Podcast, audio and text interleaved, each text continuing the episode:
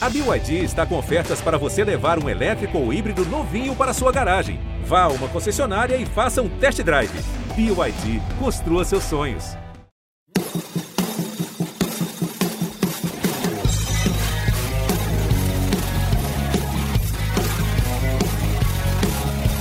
Que lance do Ferreirinha, bateu pro gol, volta, a bola voltou, Arboleda, Diego Souza! Gol!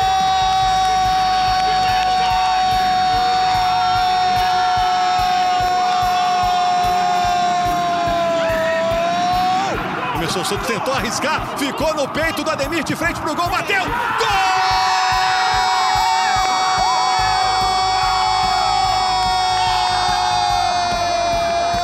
levar uma boa vantagem lá pro vestiário. Palmeiras tentando aquele sufoco final. Gustavo Gomes! Gol!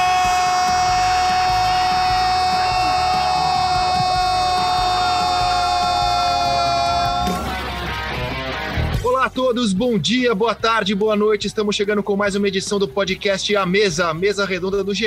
Comigo, André Rizek, com Paulo Vinícius Coelho e hoje com Gustavo Poli. Fala, PVC. Tudo bem, Rizek? Feliz Natal a quem venceu, a quem empatou e quem perdeu na quarta-feira de Copa do Brasil. Feliz Natal para você também, meu amigo. Gustavo Poli, tudo em paz? Feliz Natal, Rizek. Feliz Natal, PVC, que a gente soube hoje que estava na academia correndo antes desse podcast. O dia que o PVC vai na academia é no Natal. A gente descobriu isso hoje. Feliz Natal e vamos para o nosso. Não é o derradeiro do ano, né? Mas é um dos últimos. É um dos últimos. Mas a gente, como o Natal é, é um símbolo de esperança, a gente pode fechar esse podcast com os nossos votos de Feliz Natal para os ouvintes, mas também com o que deu esperança para vocês em 2020 no futebol. Antes disso, Paulo Vinícius Coelho, já que você falou sobre quem perdeu, quem empatou, quem venceu, uh, vamos entrar em Copa do Brasil. Poderia ter sido, ou pode ser um Natal melhor para o. Poderia ter sido um Natal melhor para os São Paulinos, não? Porque, pelo menos na minha opinião, o São Paulo jogou mais do que o Grêmio e volta com uma derrota do, do Rio Grande do Sul, PVC. E para você? Principalmente no segundo tempo, né? Daniel Alves jogou um partidaço, deu a bola do gol para o Brenner, deu outro passe lindo para o Luciano marcar e o Luciano desperdiçou, mas uh, acabou tomando gols 18 minutos do segundo tempo do, do Diego Souza, logo depois da entrada do Ferreirinha. Uh, o Renato preferiu usar o Tassiano para dar um pouco de estabilidade pelo lado do campo, uh, até deu. Achei que no primeiro tempo o Grêmio começou melhor a partida, depois aos poucos o São Paulo foi, foi controlando e, e merecia um resultado melhor. Eu estava aqui fazendo a conta do, da história das, das semifinais de Copa do Brasil. 56% das vezes, ou 34 das 62 semifinais, quem fez a vantagem no primeiro jogo classificou-se. Só que as últimas duas viradas, quem sofreu foi o Grêmio. No ano passado fez 2 a 0 no Atlético Paranaense em Porto Alegre, tomou 2 a 0 em Curitiba e perdeu nos pênaltis e em 2017 uh, perdeu, ganhou do, do Cruzeiro 1x0 em Porto Alegre e perdeu 1x0 na volta em Belo Horizonte, perdendo os pênaltis. Depois você me traz essa estatística. Quantas vezes um time ganhou um jogo na véspera da véspera da, do Natal e conseguiu se classificar depois no mata-mata? O Gustavo Poli, e você, meu amigo, como é que você viu a vitória do Grêmio? A gente começou aqui elogiando o São Paulo, começamos elogiando o time que perdeu e não o que ganhou. Fala, Poli. É, o São Paulo jogou melhor que o Grêmio, né? Na maior parte do jogo, especialmente como o PVC falou no segundo tempo, onde o jogo de aproximação e toques curtos foi, foi bonito de ver até, inclusive, como está funcionando o jogo do São Paulo, né? Como é difícil marcar quando ele acerta aquela tabelinha, assim. Teve, além dessas duas jogadas do Dani Alves, teve outras infiltrações, jogadas que quase acabaram em gol. Mas futebol é bola na rede, né? E a velha, o velho adágio, quem não faz leva, puniu o Grêmio na jogada, na boa jogada do Ferreirinha, puniu o Grêmio, não, puniu o São Paulo. E o Grêmio permaneceu no jogo, levou a vantagem para o Morumbi. São Paulo saiu, saiu do jogo confiante, né? Que vai reverter no Morumbi. Só que o Grêmio é um time traiçoeiro que tem talento, né? Tem talento e tem velocidade, né? Ferreirinha, PP, e, e, o próprio Diego Souza dentro da área, né? Embora ele não tenha mobilidade, ontem ele correu como há muito tempo eu não vi o Diego Souza correr. Deu carrinho, marcou, brigou. Então, assim, o Grêmio não é não é presa fácil, não. E eu acho interessante o seguinte: como que impacto esse jogo de ontem, muito intenso, vai ter para o São Paulo no jogo de sábado contra o Fluminense na, pela, pelo brasileiro. É, será que o São Paulo vai com força máxima? Porque o São Paulo está realmente nas duas pontas. E por mais que o time às vezes descanse com a bola no pé, o jogo de ontem foi bastante intenso, né? Eu acho que o resultado para o Grêmio foi excelente diante da performance mesmo. E a gente viu que o São Paulo, por exemplo, no clássico contra o Corinthians, não estava inteiro fisicamente, fez um mau jogo e perdeu pelo Campeonato Brasileiro. O Diniz não tem o hábito de poupar seus jogadores. Mais para frente a gente pode fazer um exercício aqui de tentar escalar. Eu sei que é uma coisa radical, dificilmente o Diniz fará, mas de tentar escalar o São Paulo com 11 reservas, se é um time competitivo para enfrentar o Fluminense na rodada do fim de semana. Mas seguindo mais no jogo, Poli, você falou do Diego Souza. A gente fala muito da troca na qual o São Paulo levou vantagem, né, de Luciano de Luciano pelo Everton. O Santos também levou vantagem na troca do Marinho pelo David Braz, inegável essas duas trocas.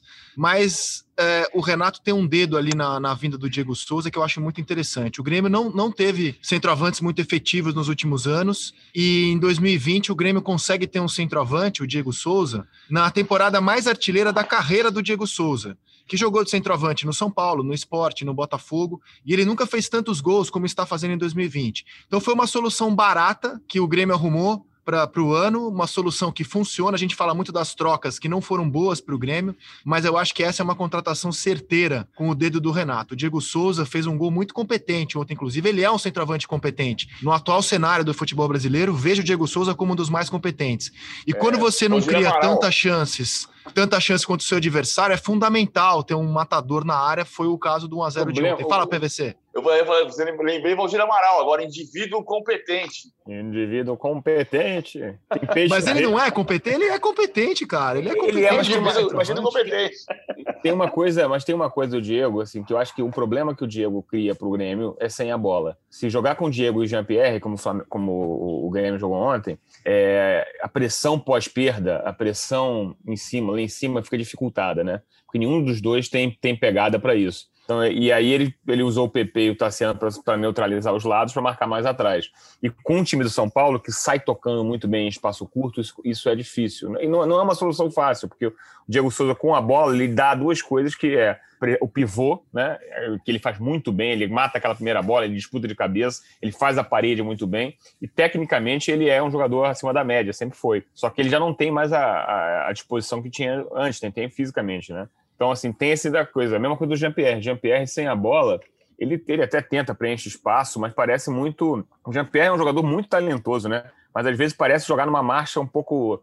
O pessoal tinha uma, uma, uma, uma expressão para ele usar com o Djair, com o meio que jogou no, no, no, Rio de Janeiro aqui, no Flamengo, Botafogo, Fluminense, que era o jogador anos 40. O Jean-Pierre me lembra um pouco isso. Às vezes ele parece um, um, pouco mais lento do que o futebol atual, embora seja talentosíssimo, né? Mas você, mas você não acha também que ele voltou um pouco mais lento, né? Quer dizer, os jogos que ele voltou contra o Santos, o jogo da volta, ele tava voando, né, cara? E ele não fez grandes jogos, pelo contrário, contra o Santos ele foi bem mal na talvez Vila Belmiro, inclusive, seja físico, e ontem né? também. É isso que eu queria dizer, eu acho que ele não voltou bem. Ele não voltou bem ainda. É um jogador que, aliás, a, a questão física acompanha a carreira do Jean-Pierre, né? As ausências dele por lesão, e aí demora um pouco para ele engrenar, cara. Não sei se o PVC concorda. É, eu acho também ele teve a maior sequência de jogos da carreira dele nesse ano, antes da lesão que o tirou dos jogos finais ali na fase decisiva da Libertadores. Ah, ele, ele tinha oito partidas consecutivas, nunca antes tinha, tinha oito partidas seguidas. Eu achei engraçado. O, o Poli, eu, eu, eu, entendi o que o Poli falou do Jair. O, Poli, o Jair foi recuando, foi virando segundo volante. Eu só ia acrescentar o Jair. O Jair jogou, na, jogou no Rio de Janeiro, jogou na Lazio, jogou no Cruzeiro, jogou no Internacional, jogou no São Paulo. O Jair jogou em todo lugar do mundo. É, não, na, na, na, na, Lazio ele, na Lazio ele mal jogou, né? Mas é verdade, eu esqueci até dos prédios do Jair, já faz tempo. que O Jair começou no Botafogo, depois foi, entre aspas, vendido, acabou voltando, teve passagem boa no Fluminense, no Flamengo, depois circulou para o Brasil. Mas foi um jogador que prometeu, é, prometeu mais do que cumpriu, entendeu? É, eu temo que o Jean-Pierre tenha o mesmo tem o mesmo destino, porque promete muito esse jogador. É um bom, é um ótimo, é talentoso pra caramba. E o, a, a, questão física vai, pode ser de, determinante, né? É pouco, hein? Oito jogos, PVC. Ter sido a maior sequência de um jogador é. tão jovem, muito pouco, velho. É, ele tem, ele tem dificuldade de, de ter sequência por causa de lesões. E, e, de fato, quando ele volta de lesão, você nunca volta no mesmo nível. É uma discussão que a gente teve há duas semanas, três semanas, no, no, seleção e que o Abel Ferreira trouxe outro dia também. O Abel Ferreira, vamos falar do Palmeiras daqui a pouco, mas o Abel Ferreira falou claramente: quando o jogador volta da Covid, ele não está com ritmo igual, ele está tá voltando diferente. O jogador, quando volta de lesão, também. O Jean-Pierre não, não, não, voltou no mesmo, no mesmo patamar, como diria Bruno Henrique. Ah, agora, eu acho que ele faz muita diferença. Eu, eu gosto do Grêmio mais com Ferreira pelo lado. Acho que o Grêmio ganha profundidade quando tem Ferreira pela direita e tem PP pelo lado esquerdo. E ontem ele preferiu, o Renato preferiu o Tassiano, preferiu dar estabilidade no meio campo, né? até para liberar um pouquinho mais o Jean-Pierre do, sistema de marcação. Eu acho Sabe que, para ter, ter, o Ferreira, ter o Ferreira no segundo tempo. Eu acho que o Tassiano para segurar o Reinaldo, né? E de repente, de repente, ter um escape no segundo tempo. E, deu, e nesse ponto deu certo, né? Que a primeira bola do Ferreira, ele driblou o Reinaldo e fez a jogada do gol, né? É. Eu, eu, eu tava pensando se o, se o Renato não se inspirou no que aconteceu em São Paulo e Atlético, né? Porque eu vi a coletiva depois do jogo, o Renato falou que ele queria fortalecer o meio-campo.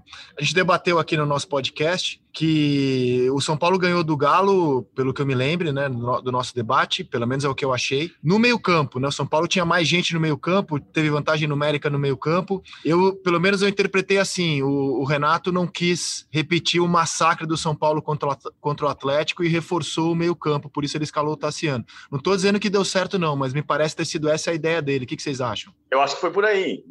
Embora o Atlético também quisesse rechear o meio-campo, foi o discurso do São Paulo, mas por isso ele botou três zagueiros e liberou outras. Mas ele perdeu muito na, na capacidade que o Tietchan deu de marcação na saída de bola no jogo do Morumbi contra o Atlético. Mas, mas, o Tassiano é bom jogador. O jogo do Morumbi contra o Atlético, a gente ficou com a impressão que foi um passeio. O primeiro tempo do São Paulo foi muito bom e ganhou, superou o Atlético, mas o segundo tempo começou muito equilibrado.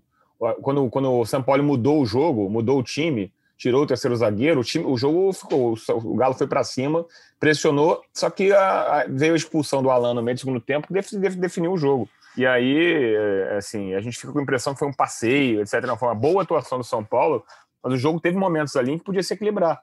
Podia ter sido uma. O Galo podia ter empatado. Então, assim, não é. Não, não sei se tem fórmula muito fácil. O time do São Paulo está muito, muito. está cada vez mais afinado essa troca de passes muito curta. Que raros times no Brasil se arriscam a fazer espaço muito curto, né? Na lateral, ele para achar um espaço, a movimentação está muito bem treinada e está ganhando entrosamento. Então é muito diferente. Agora é engraçado que às vezes eu acho que falta um certo senso de urgência ao São Paulo é, assim, eu lembro que o jogo tava. O jogo, o juiz deu 5 minutos. Aos 48 e 40, alguma coisa assim, a bola estava no campo do São Paulo e o São Paulo saiu tocando, tocando devagarzinho. E chegou aí, até teve mais uma chegada na jogada do Juan Fran. Quer dizer, então é, é, é, é outro time talvez pegasse a bola, bola para a área e vambora. Bola, e vão chutar lá dentro para ver o que acontece, porque é, assim, nessa, aos 48, 40, a confiança de que você vai conseguir construir uma jogada é mais difícil. Mas o São Paulo não só teve confiança, como construiu, né? Teve a cabeçada do Brenner que o Vanderlei salvou. Perfeito, cara. Eu queria falar sobre isso, só apenas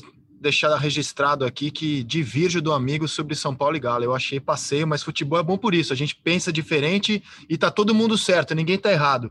E sobre o que você falou, Poli, a, a gente até vai, vai mostrar no seleção esse lance e outros, um aos seis minutos e um aos onze. Como esse time do São Paulo, a gente estava buscando uma palavra, mas como esse time do São Paulo tá maduro, cara. Para mim, por exemplo, o São Paulo fez um jogo até melhor ontem na Arena do Grêmio do que fez contra o Flamengo na Copa do Brasil quando goleou o Flamengo, porque ele contou com muitas falhas individuais do Flamengo no Maracanã. E ontem foi um São Paulo maduro, cara. É, como você falou de, do toque curto, do São Paulo, da troca de passes, que é dinizismo puro. Então, assim, eu, eu vejo um São Paulo maduro, cara. Um time maduro a essa altura da temporada, PVC. É, só que eu acho que é um time que também tem o, o risco do cansaço do, do acúmulo de, de competições. O São Paulo é, pode voltar a ganhar um título muito relevante, seja o brasileiro, seja a Copa do Brasil, mas está claro que a tentativa de ganhar os dois títulos dá a ele, impõe a ele o risco de perder os dois, o que vai trazer discussões lá na frente, né? Já está falando do Carlos Belmonte, que vai ser um dos é. diretores futebol é, eu concordo muito com o PVC, e é porque é um risco que não, o elenco do São Paulo não é tão rico assim, né? O, o Diniz achou um time é, com, a, com, a, com, um crescimento impressionante do Sara, que ontem nem foi tão bem, do Igor Gomes, do Brenner, e, só que, e, a condução do Daniel Alves, né? Que ele, eu, é eu lembro de uma, expressão que tinha para o Falcão na, na época da, do auge dele na Roma, que era é, o condottieri, né, o condutor. E essa, essa para mim é o papel do Dani Alves hoje, que ele é o condutor do time de São Paulo. Ele circula a bola, a bola passa por ele, ele se apresenta, ele começa jogadas. Ontem ele deu dois passes para gol e, e, e, tá jogando muito, né? E jogando muito do, com o cérebro. Isso que é impressionante. Né? Ele joga com a cabeça. Claro que ele sabe jogar, mas ele se posiciona, ele corta, ele, ele às vezes ele faz o jogo mental também contra o Flamengo, ele foi em cima do Gerson, que é o fio condutor do Flamengo também. Teve aquele confronto quase físico com o Gerson ali, parecia um duelo de, de vontade, entendeu? Eu vou mostrar aqui, ó, aqui, ó, tem eu também. Então, é, eu acho que tem feito muita diferença. Só que se a conta física chegar, inclusive para o próprio Daniel Alves, pode ser difícil para o São Paulo. E tem uma coisa, né? A gente viu no ano passado o Jorge Jesus no Flamengo ganhou quase tudo sem descansar seus jogadores também, porque o Flamengo descansava com a bola. Esse São Paulo não, não descansa tanto com a bola como o Flamengo descansava, porque o São Paulo, aquele Flamengo tinha uma, uma pressão ofensiva tão grande que ele tomava a bola muito rápido e ficava tocando. O São Paulo fica tocando muito, mas a, a retomada de bola dele não é tão perfeita. Então não, ele não descansa tanto com a bola. Embora ontem, no segundo tempo, em alguns momentos eu tinha tido essa impressão que a posse de bola estava tão maior para o São Paulo que estava dando para levar. Não sei se no, no, no, conjunto da obra desse ano vai ser possível, até porque é um ano muito atípico, né? Foi 69% de posse de bola, 69% de posse de bola e o Daniel Alves foi responsável por 18% dos passes do São Paulo. São Paulo deu 518 passes no jogo, o Daniel deu 96. Aí você vai dizer, 96, a proporção de erro é muito menor. O São Paulo errou 20% dos passes e o Daniel errou 9% dos seus passes. É, é, foi impressionante a atuação do Daniel ontem mesmo como condutor do, do São Paulo no meio campo. Repita a estatística do, dos passes do São Paulo e do Daniel Alves, PVC, por favor. 518 passes deu o São Paulo no jogo, errou 43. O Daniel deu 96 e errou 9.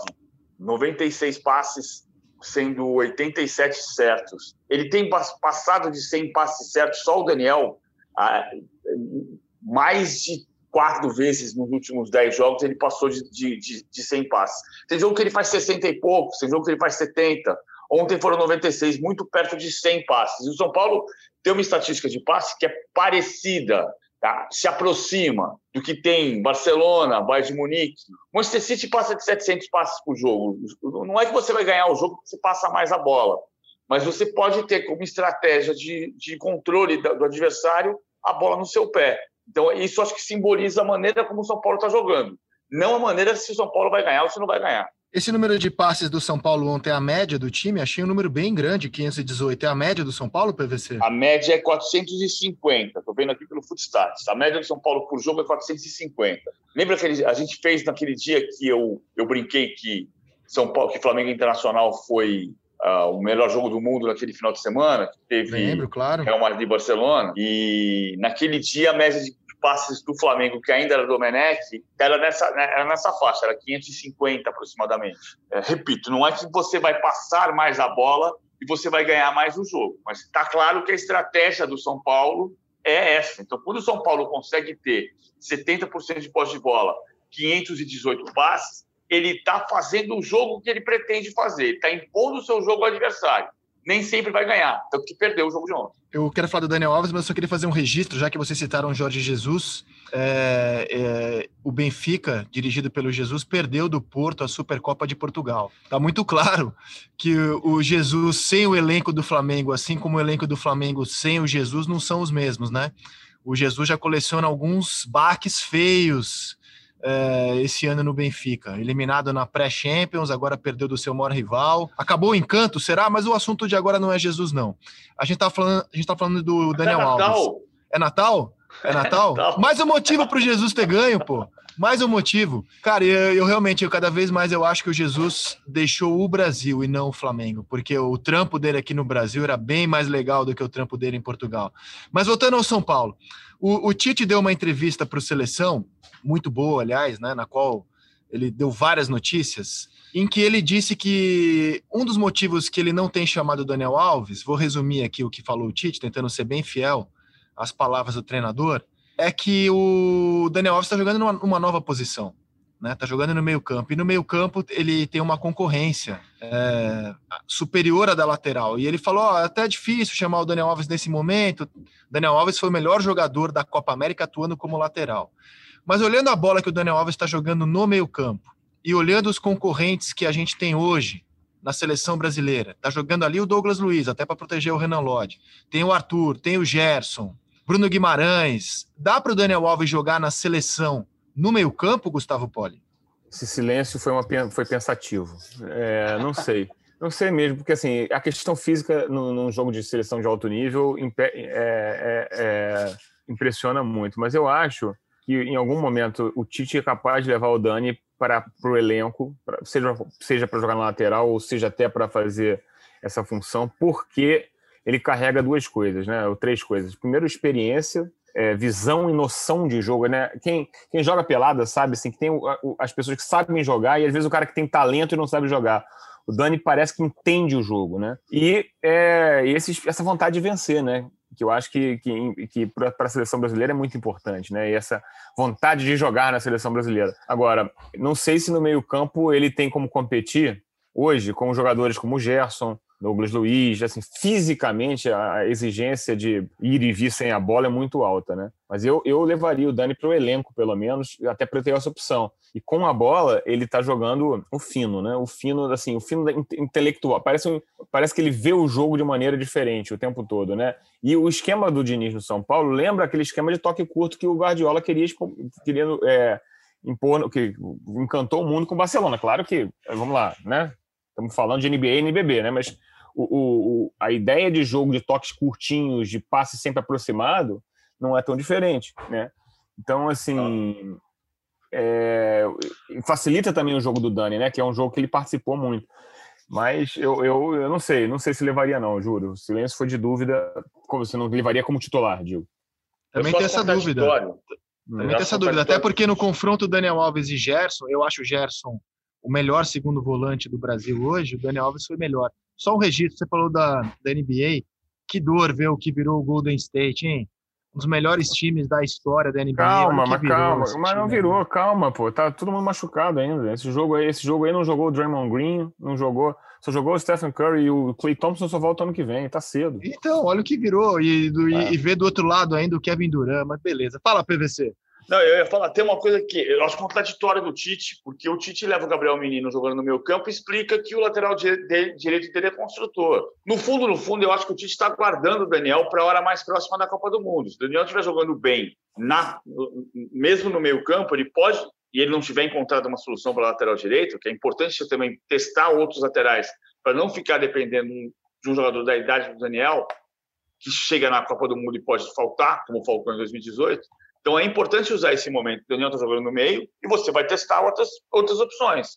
Se chegar perto da Copa do Mundo, o Daniel estiver jogando no meio campo e, ele tiver que se adaptar da lateral, ele volta. Ele não precisa jogar todas as datas FIFA, até porque precisa descansar. Ou então ele vai, a chance de ele esgotar vai ser maior. Mas eu acho contraditório quando você diz que o Daniel não pode ser convocado como lateral direito porque está jogando no meio campo e você convoca o Gabriel Menino jogando no meio campo para jogar no lateral direito da seleção.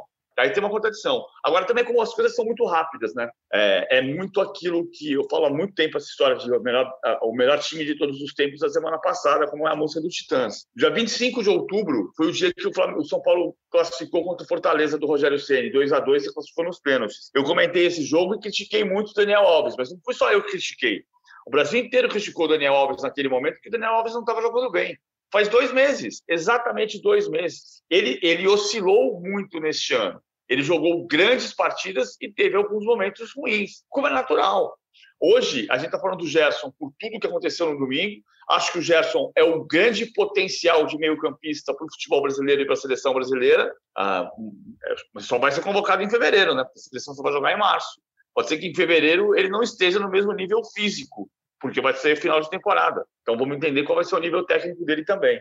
Já que você abriu esse capítulo, há, sei lá, três semanas, estavam discutindo se Daniel Alves era o melhor jogador do Campeonato Brasileiro. E eu falei que não via o Daniel Alves desequilibrando esse ponto. É que as, as últimas atuações dele, especialmente contra o Atlético e contra o Grêmio, foram realmente muito boas. Contra o Flamengo também foram realmente muito boas. Nos jogos grandes, cara, o Daniel Alves tem, tem sobressaído. Agora, PVC, se quiser acessar o site do São Paulo, fique à vontade. Quero fazer um exercício com você aqui, usar a sua, a sua memória, gastar todo o seu conhecimento. O Diniz, pela primeira vez, é, levantou a possibilidade, eu duvido que ele vá fazer isso, de poupar seus titulares. Duvido porque não, não combina com o histórico dele, mas não tenho nenhuma informação a respeito. Contra o Fluminense nesse fim de semana. Dá para o São Paulo, vamos pensar no exemplo mais radical possível, tá? Jogar com 11 reservas. Dá para o São Paulo escalar 11 reservas e ter um time competitivo? Sei lá, o Igor Vinícius na lateral, o Diego Costa e o Léo na zaga, não sei quem seria o lateral esquerdo reserva, traz o Hernanes para o meio campo, Trellis, Gonzalo Carneiro, é, Vitor Bueno. Dá para o São Paulo escalar um time competitivo com 11 reservas contra o Fluminense? Eu dei uma enrolada aqui para ver se você já conseguiu rabiscar um time reserva do São Paulo, professor. Inteiro, inteiro não. Estou dependendo de três jogadores. Eu tenho aqui Perry, Igor Vinícius, Diego, Rodrigo e Léo. Rodrigo Nestor, Hernanes. Hernanes, tá faltando um meia.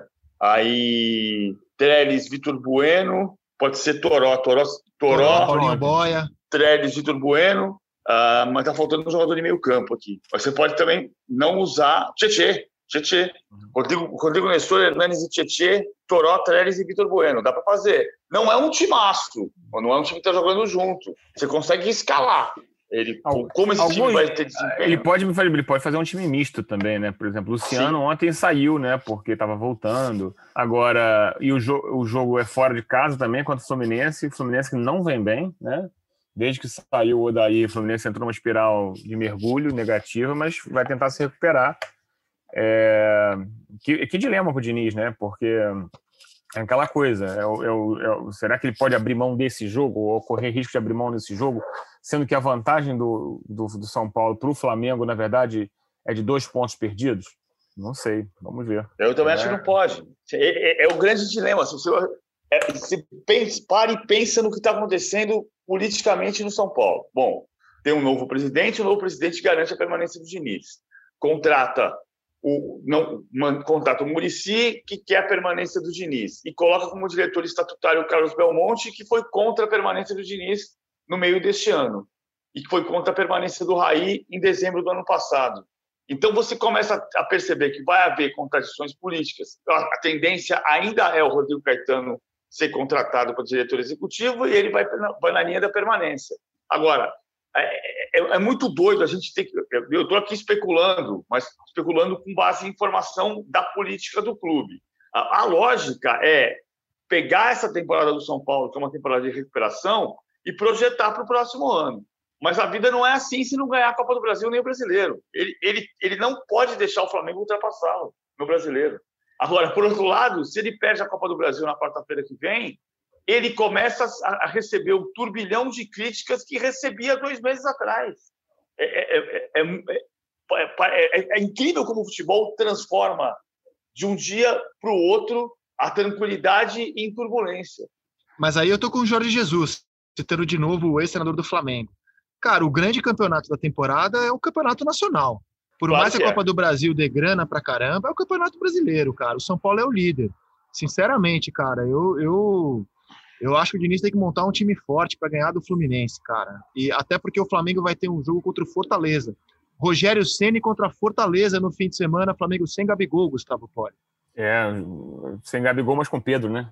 Parece, parece ser um, um bom reserva esse aí. Sei lá, não sei se que alguém tem uma reserva desse nível, né? É, o Flamengo agora o Flamengo é favorito e o Fortaleza vem numa queda, né? Você falou do Jorge Jesus, curiosamente eu fui ler a bola, né? Às vezes eu tenho curiosidade de ler os jornais estrangeiros e o título da bola para a derrota do, do, do, do Benfica para o Porto foi Objetivo Falhado.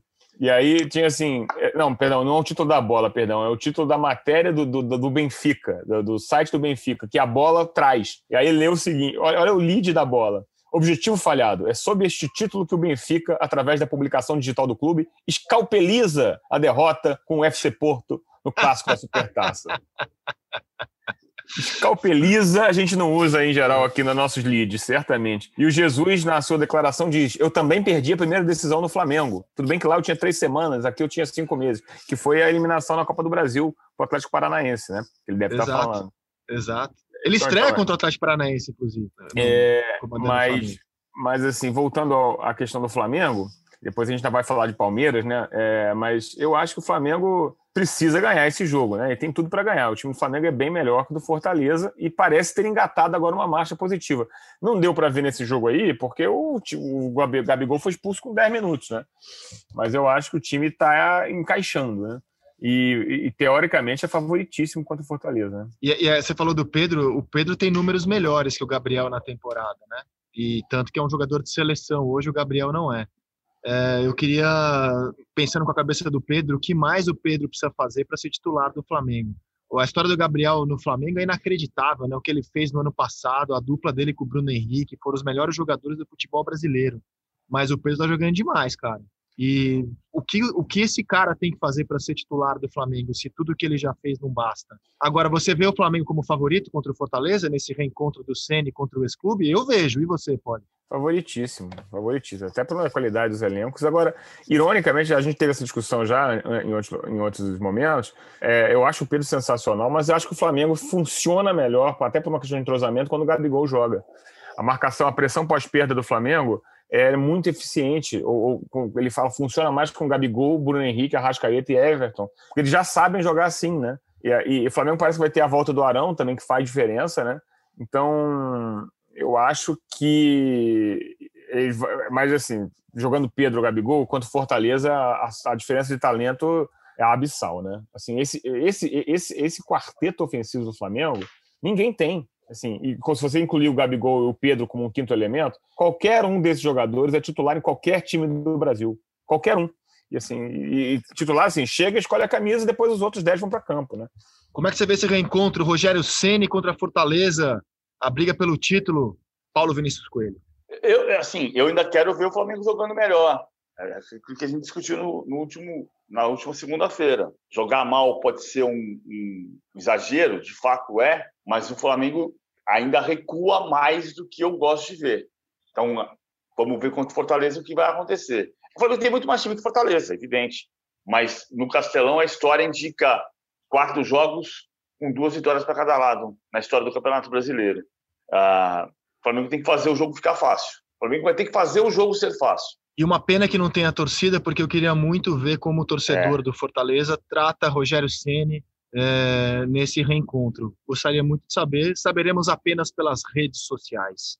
O PVC e o Palmeiras ontem contra o América, cara. Eu falei do Palmeiras, mas só te perguntando, e o Palmeiras já é o menosprezo ao América, né, cara? Que a gente trata como um time de Série B, mas já tá, já tá na hora de tratar como um time de Série A, porque o América vai subir, tem 99% de chance de subir, tá brigando pelo título na Série B, tem futebol de Série A. O que aconteceu ontem no Allianz Parque, PVC? Porque o Palmeiras tinha ganhado todos os jogos em casa sob o comando do Abel.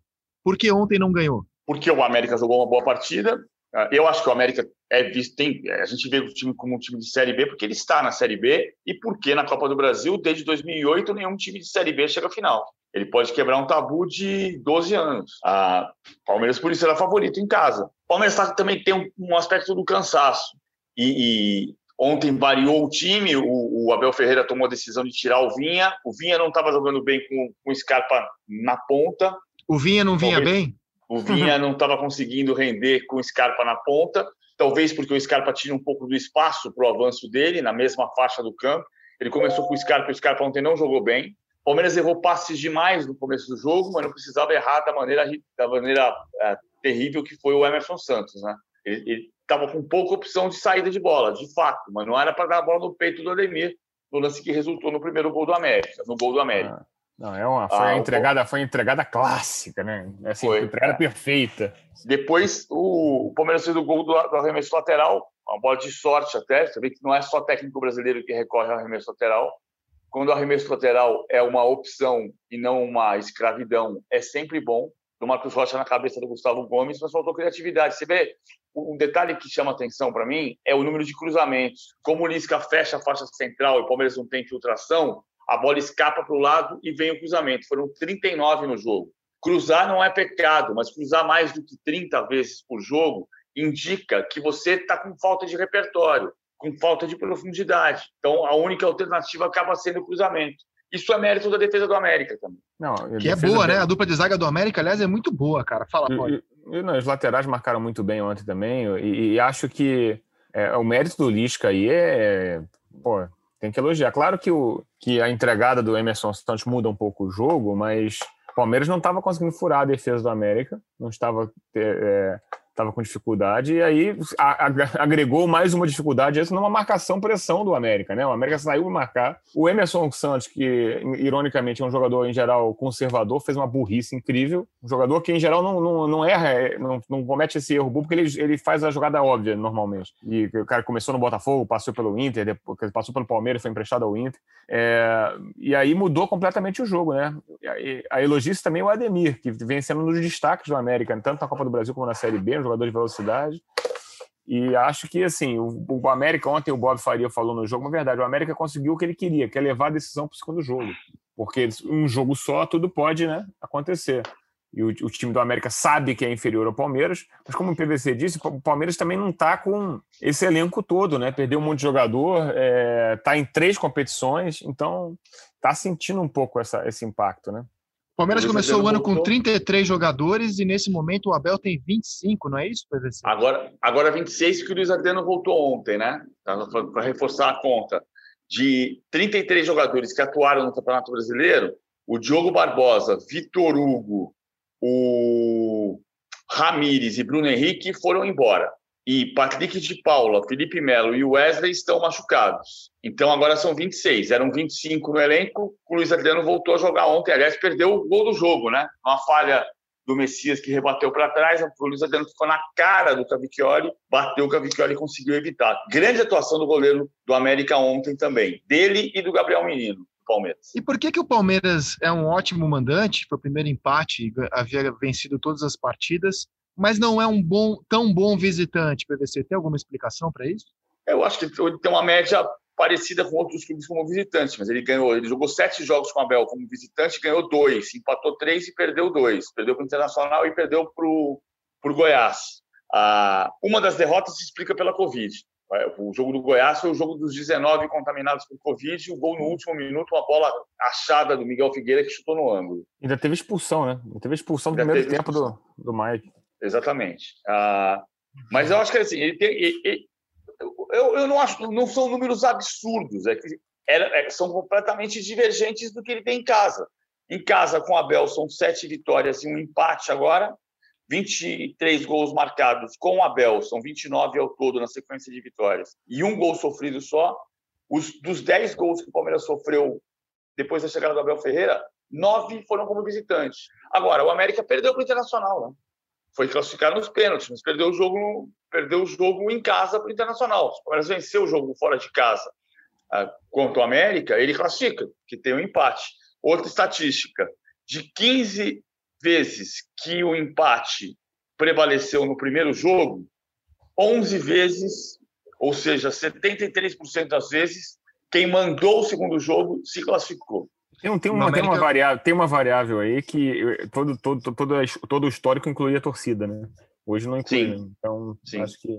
E o América em casa perdia do Corinthians também, até o finzinho do jogo, quando num pênalti bem maluco, desses pênaltis, do new pênalti do futebol, é. É, de 2020, o, o, América conseguiu empatar. Pênalti 2.0, né? Pênalti 2.0, é isso aí. É isso aí. O Palmeiras, nesse fim de semana, encara o Bragantino é, o Bragantino que vem crescendo no campeonato. Não sei se o Abel vai conseguir descansar também os seus. Os seus... Ele vai poupar uma parte do elenco. Certamente vai, né? ele vai poupar uma parte do elenco. Assim, também tem um cuidado que o Palmeiras precisa ter. Porque o Palmeiras está numa situação relativamente confortável para terminar classificado para a Libertadores, mas ele não está numa situação confortável para se classificar diretamente para a fase de grupos da Libertadores, ou seja, para ser quarto colocado.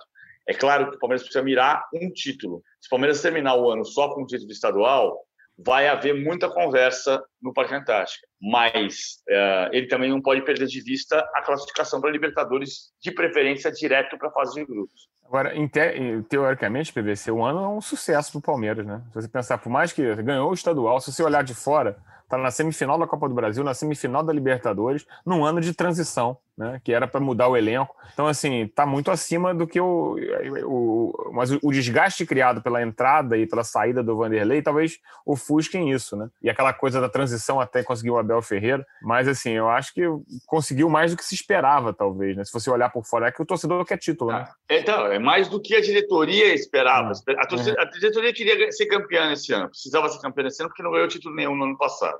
Agora, ninguém falou no começo do ano, publicamente, você não falava a torcida do Palmeiras olhando e falando assim: ah, esse ano será um ano de transição, então vamos disputar os títulos, chegar às semifinais, mas se não ganhar nada, tudo bem. Não, não é assim que funciona.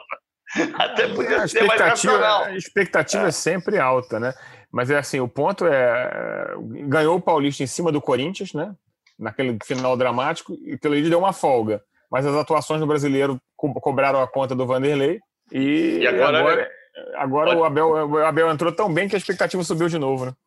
Agora, olha a tabela. O Palmeiras joga na, no dia 27 de dezembro contra o Bragantino, dia 30 de dezembro contra o América em Belo Horizonte, dia 5 contra o River Plate em Buenos Aires, dia 9 contra o Esporte na Ilha do Retiro, no dia 12 contra o River Plate no Allianz Parque, no dia uh, ah, 16 contra o Grêmio no Allianz Parque, dia 18 contra o, contra o Corinthians, dia 20 contra o Flamengo. Até aqui nós estamos falando de 20 dias e 1, 2, 3, 4, 5, 6, 7, 8. Aí no dia 24 é o São Paulo.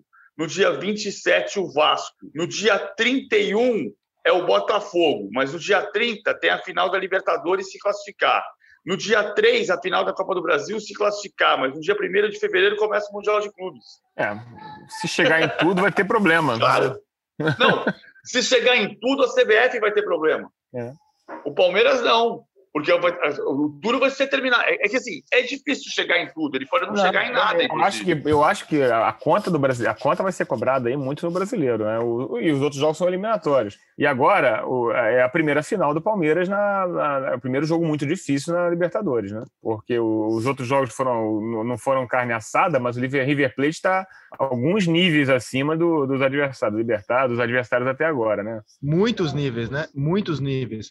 Como é que é a data aí de Campeonato Brasileiro e Mundial, PVC? 30 de, 30 de janeiro, final da Libertadores. 31 de janeiro, Palmeiras e Botafogo. 1 de fevereiro começa o Mundial de Clubes. Mas o Palmeiras, se, jogo, se classificar, só classifica jogar no dia 5, dia 11. É. Ah, dia 3, final da Copa do Brasil. Da Copa do Brasil. Dia 5, provável jogo do Mundial de Clubes. Provável não, possível. Ah, dia 10, a outra final da Copa do Brasil. Dia 11, a final do Mundial de Clubes, se tiver, né? Não, estamos aqui conjecturando, só estamos falando da quantidade de datas que tem se Sim. precisar disputar tudo. Sim, um absurdo. Se o, Palmeiras, se o Palmeiras passar do River, que é um grande C, né? Porque é um grande desafio, o time do River é um baita rival. Acho que o resto vai ser largado de mão, digamos assim. Mesmo a Copa do Brasil, se bem que não, né? Que chegar na final da Copa do Brasil é aquela coisa. É, 53 é, milhões, né, cara? É, não é só dinheiro, né? É um título, Sim, né? Sim, título, claro. É, então. Não, um absurdo, cara. Tem que dar prazo pro time jogar, cara. Vai ter, isso aí vai ter que ser visto. Mas cara. é o ano da pandemia, né, Rezeca? Então, é o ano que tudo vai se engarrafou. Ter que dar prazo, não tem como. No, não tem como. O, calendário, o calendário não previa. Tem, eu acho que é, o calendário foi previsto já. imaginando que um clube não ia jogar tudo isso, mas tem uma não. possibilidade do Palmeiras jogar tudo isso. Ora. Já tem uma coisa absurda aqui que só o Flamengo passou, mas o Flamengo também tinha sido, quando, quando passou por, por jogar terça, quinta e, e domingo, o, o Flamengo foi um, foi um clube que tinha passado por uma semana livre para jogar no Equador duas partidas e por isso teve um jogo adiado do, do brasileiro. Coisa que o Palmeiras, por exemplo, não teve. Né? O Palmeiras sempre fez Libertadores, volta, joga brasileiro, vai. Ah, o Palmeiras já tem uma, uma questão importante aqui, que são os jogos. Sábado, 16, Grêmio. Segunda-feira, 18, Corinthians. Quarta-feira, 20, Flamengo. Já tem, uma, já tem marcado sábado, domingo e quarta-feira. Sábado, segunda e quarta. E o Boca passou pelo Racing, vai encarar o Santos pela terceira vez, né? O, o Boca jogou uma final com o Santos em 68, deu 63, Santos 63, 63, 63, e 2003.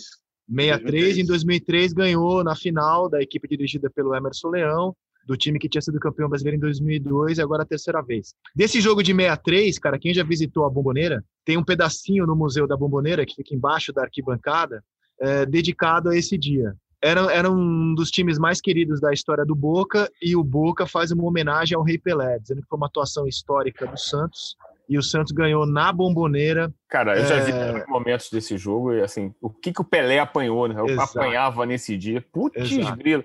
Pessoa que fala, ah, o Pelé não jogou tanto assim. Dá um... procura hoje, hoje a gente consegue achar na internet, né?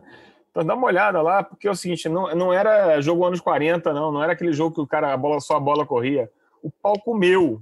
O, rei apanhou e o rei levantou e, e resolveu, né? E o gramado, Poli, não sei se te chamou a atenção é. nesse, nesses melhores momentos. O gramado muito ruim também, a bola quicava e o Pelé conseguia, cara. Libertadores raiz, cara. Raiz total. E o, e o Pelé conseguia, numa outra dimensão, naquele gramado, fazer cada jogada, cara, cada tabela com o Continho. É, não, e assim, o que, me, o que me impressionou foi um pouco. Ah, é, eu, não, eu não queria usar violência, mas é uma certa violência. Assim, o nego só dava na raiz. Assim, era um negócio incrível. E o Pelé não tava nem aí. Né? É o jogador, aquele jogador de outro nível mesmo, né? E é o jogo que o Pelé narra no filme Pelé Eterno, que a gente exibiu esse ano, inclusive, uhum. aqui no Sport TV, que, que ele entra em campo e a bomboneira inteira gritava Pelé, e de puta, macaquito de Brasil. E ele, cara, em outros é. tempos, tratou isso com um bom humor no filme como combustível. É. Ele destruiu o Boca Juniors nesse jogo. Ele destruiu Agora, é... ele e o Coutinho. Destruíram. Não, e a gente fala de a gente fala de Libertadores raiz, mas eu, eu, até me lembrou de outra coisa que eu, a gente, você falou do Pelé, eu lembrei do Maradona. Outro dia eu peguei também, acho que no, no YouTube da vida, um, um jogo Maradona, era, acho que era um Boca River ou um Boca Racing, com o Maradona jogando o que bateram no Maradona? Era negócio assim, era dar de mão, dar de canela. E, o que, que jogava o Diego no início da carreira? É assim, é que a gente, a gente hoje, o futebol é muito menos violento do que era. Assim, a gente é, vê muita, é muita coisa muito física, mas a violência comia solta. Não tinha replay, não tinha, dizer, não tinha tantos replays, não tinha tantos ângulos. Então, assim, o pessoal chegava rasgando mesmo. Bom, pela terceira vez, Santos e Boca, Palmeiras e River, que semifinais espetaculares. Uma pena que a gente não vai ter torcida. E a final pode ser, cara, uma final brasileira no Maracanã, uma final argentina no Maracanã, uma final Brasil e Argentina no Maracanã. Boca, Boca e River já jogaram uma final de Libertadores em Madrid e tem a possibilidade de jogar agora no Brasil uma final de Libertadores. Mas eu não vou nem pedir favoritismo de vocês, porque temos tempo ainda para falar de Libertadores. Nessa reta final do, do nosso podcast, de Natal, como Natal é sinal de esperança, quero fechar com vocês assim, o que em 2020 no futebol trouxe esperança para vocês? Se é que algo trouxe esperança para vocês nesse ano, o que no futebol te trouxe esperança, Gustavo Poli, em 2020? Olha, acho que bastante coisa, sabia? Assim, é, é, mas eu não, sei, eu não, sei, se vou lembrar de alguma coisa. A gente talvez tenha sido influência do jogo do São Paulo ontem, que perdeu jogando bem, para falar que o dinizismo é uma boa, é uma luz de esperança. É, eu acho que o trabalho do Fernando Diniz é, é, é, é, dá esperança no futuro dos técnicos brasileiros. Eu vejo uma geração brasileira surgindo com talento também. Mas isso a gente vê, ironicamente, a gente vê todo ano, né? Mas ver jogadores como no São Paulo, Gabriel Sara surgindo, como o Brenner, é, o Ferreirinha, que apareceu agora no Grêmio, o PP se consolidando, garotos como Gabriel Menino, Patrick de Paula, Gabriel Veron no Palmeiras, e outros, né? Não vou lembrar de todos, tem no Flamengo também é, no Fluminense, que revelou o Evanilson, já está com uma outra geração. Então, assim, eu acho que a gente tem motivo para se alegrar. Agora foi um ano muito difícil, né, gente? Foi um ano assim, eu ficava. É, a gente teve algumas reuniões esse ano de conversa com as pessoas, e assim, eu sempre dizia assim, um, é o ano mais difícil da nossa vida profissional, né? É um, um ano que a gente não previa de maneira alguma viver na nossa vida, né? Uma pandemia que, dá, que deu control outdoor no mundo. A gente ficou travado de maneira que a gente jamais imaginava. Então, assim, se eu posso desejar alguma coisa, que além do Feliz Natal, que 2021 dê um pouco de margem para a gente, né? Que não seja igual a 2020. Paulo Vinícius Coelho, o que te trouxe esperança neste 2020 no futebol? Essa geração. Gabriel Sara, Igor Gomes, Brenner, Gabriel Menino, Patrick de Paula, Danilo, Gabriel Veron, Caio Jorge, Sandri, Jean-Pierre Ferreirinha, Yuri Alberto, Natan, uh, Calegari. Tem alguns menos votados pelo Canudo, Botafogo, que é bom jogador, Caio Alexandre também. No Vasco, Mascarenhas, do Fluminense. É, Yuri Alberto, que está no Internacional. Uh, Peglo, Praxedes. Praxedes, eu acho que vai ser muito bom jogador. É, acho que tem, tem uma geração que fazia muito tempo que não, que não aparecia com tanta gente. É, é engraçado, porque você tem e, ao mesmo tempo, o Brasil tem 42 jogadores jogando na fase de grupos da Champions League. Só a França como titulares, não, como titulares não, jogando todos os jogos, todas as rodadas. As últimas duas rodadas que eu contabilizei foram 51 franceses e 42 brasileiros. Todo mundo abaixo disso. É impressionante como tem jogador brasileiro. Bom, na Champions não são todos protagonistas, é fato, mas, mas, mas, é, mas é qualidade. Mas sabe que eu acho uma coisa que PVC que vale a pena a gente falar? É a seguinte: a chegada do Jorge Jesus e a, e a influência dos técnicos estrangeiros aqui no Brasil, acho que estão começando a melhorar o nosso nível tático também, entendeu? Nosso, é, e a discussão, a discussão sobre bola também cresceu de nível. Talvez seja um é, lado positivo. Mas, mas, isso, isso só vai melhorar de verdade, Poli, quando parar de ter essa quantidade assustadora de trocas de treinador. Porque não tem nível tático que melhore. Você pode melhorar a discussão tática, mas o seu time não se constrói. É, quando você percebe que em dezembro, dos 40 clubes de Série A e Série B, tem três com o mesmo técnico desde janeiro, três de 40, sendo que o Lisca chegou dia 31 de janeiro. Então são é dois. Que gente, é, é, que a gente está, na verdade, no paleozoico da direção ainda, né? Impressionante. É. O, o, amadorismo cobra conta sempre. É porque o amadorismo sofre pressão. O dirigente torcedor e, e ainda mais na era das redes sociais, ele ouve o tempo todo. E assim, eu sempre digo: se você governar para agradar o torcedor no curto prazo, você não consegue construir nada de médio prazo. Aliás, o melhor exemplo é o Diniz, que para boa parte da torcida às vezes ter sido demitido 3, 4, 5 meses atrás. É, eu, eu vi nas redes sociais opinião de jornalista também, não, temos que tirar o Diniz, não vai dar certo, etc. Olha aí, não tiraram, segurou e deu certo. Agora, se não ganhar, né, PVC? Não, da besta ao bestial... É, foi, da foi besta ao bestial foi contestado há um mês e será semana que vem. É, eu, eu, eu, quero pedir de Natal que o Gustavo Poli tire esse nó do fone dele, que eu tenho toque, cara. Me dá um nervoso ver esse fone cheio de nó aí, eu tenho toque.